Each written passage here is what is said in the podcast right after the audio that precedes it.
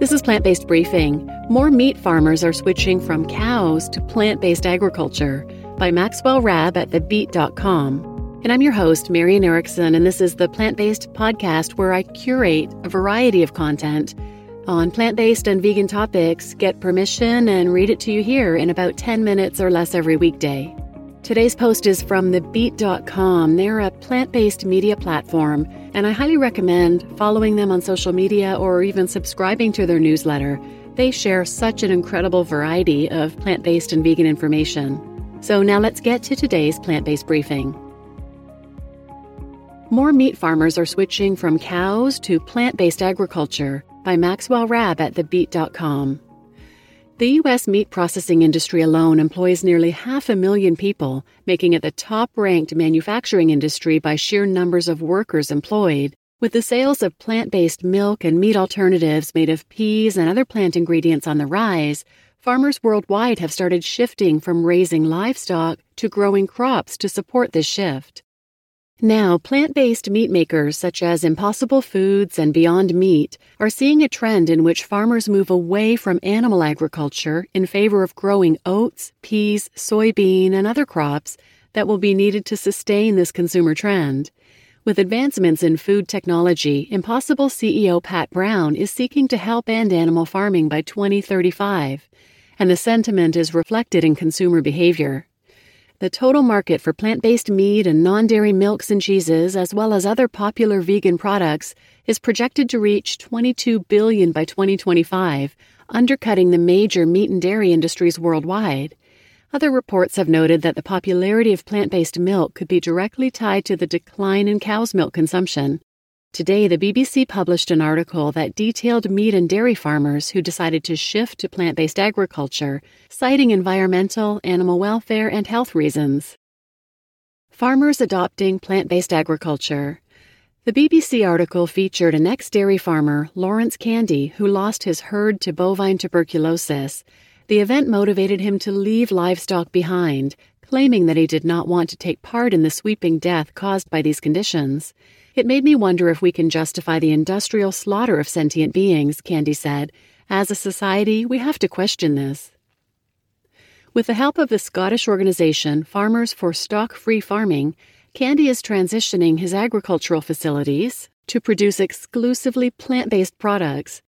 By teaming up with Farmers for Stock Free Farming, Candy is now producing wheat, oat, barley, and broad beans through a veganic production, a sustainable approach that also prohibits manure.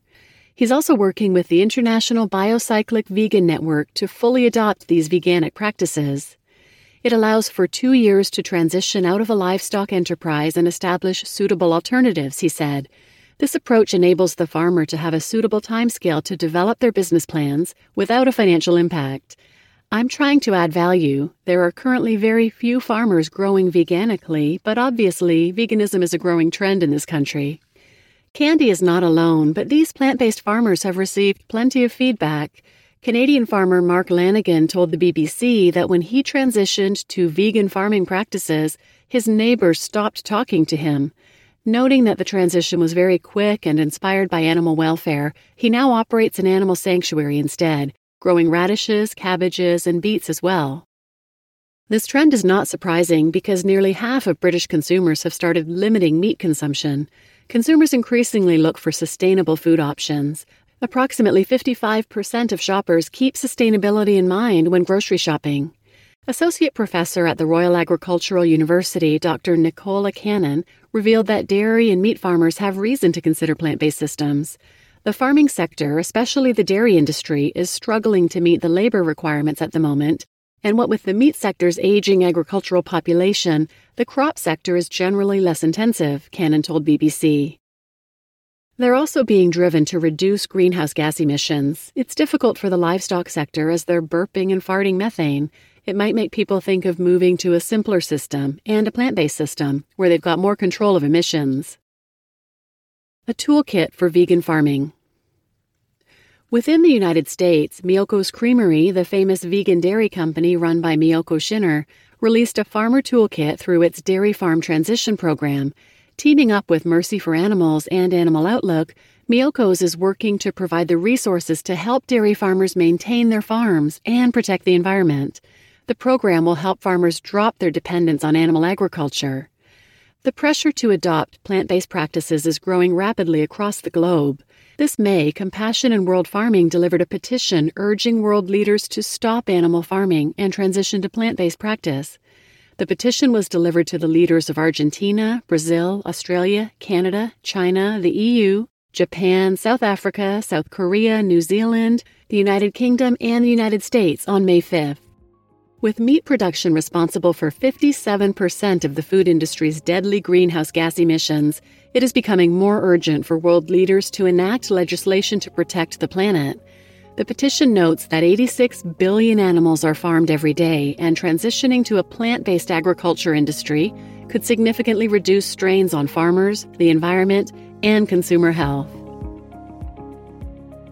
You just listened to More Meat Farmers Are Switching from Cows to Plant Based Agriculture by Maxwell Rabb at TheBeet.com. And I'm Marian Erickson, your host, and this is more great news. I know many farmers are switching from animal farming to plant farming. Turns out those giant factory farm chicken sheds are great for growing mushrooms. There's a great story of a North Carolina farmer named Craig Watts. His family had been farming for a long time, way back to the original land grant from King George. But as the industry became more consolidated and he began raising chickens under contract, he realized that he was essentially an indentured servant. The story, the suffering these farmers go through is heartbreaking, but in this case, the result was wonderful. Working with organizations like Transfarmation helped him transition to plant farming. I'll put a link in the show notes, but there's a great podcast episode on the Rich Roll podcast where he interviews Leah Garces, the head of Mercy for Animals. She worked with Craig Watts to help him tell his story, and their unlikely partnership inspired her to found Transfarmation and work with farmers to find alternatives to animal farming. So I'll put some links on that in the show notes for you to check out as well. And another relevant point not sure if you saw the documentary Plant Pure Nation. It's by Nelson Campbell, son of Dr. T. Colin Campbell of the China Study, and it's focused on plant based health and nutrition and preventing and reversing chronic disease, and the politicians and industry lobbyists who are against that message getting out to the public.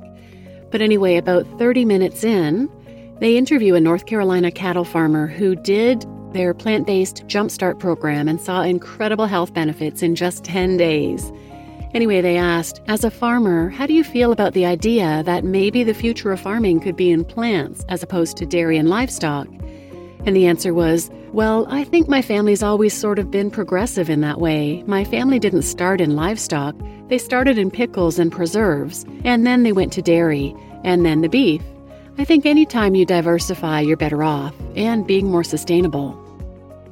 So that was eye opening for me. Not every animal farmer today was always an animal farmer.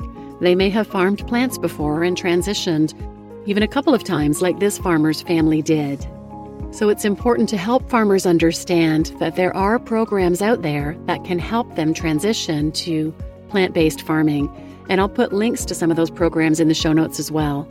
So please share this episode with anyone who might benefit, and thanks for listening.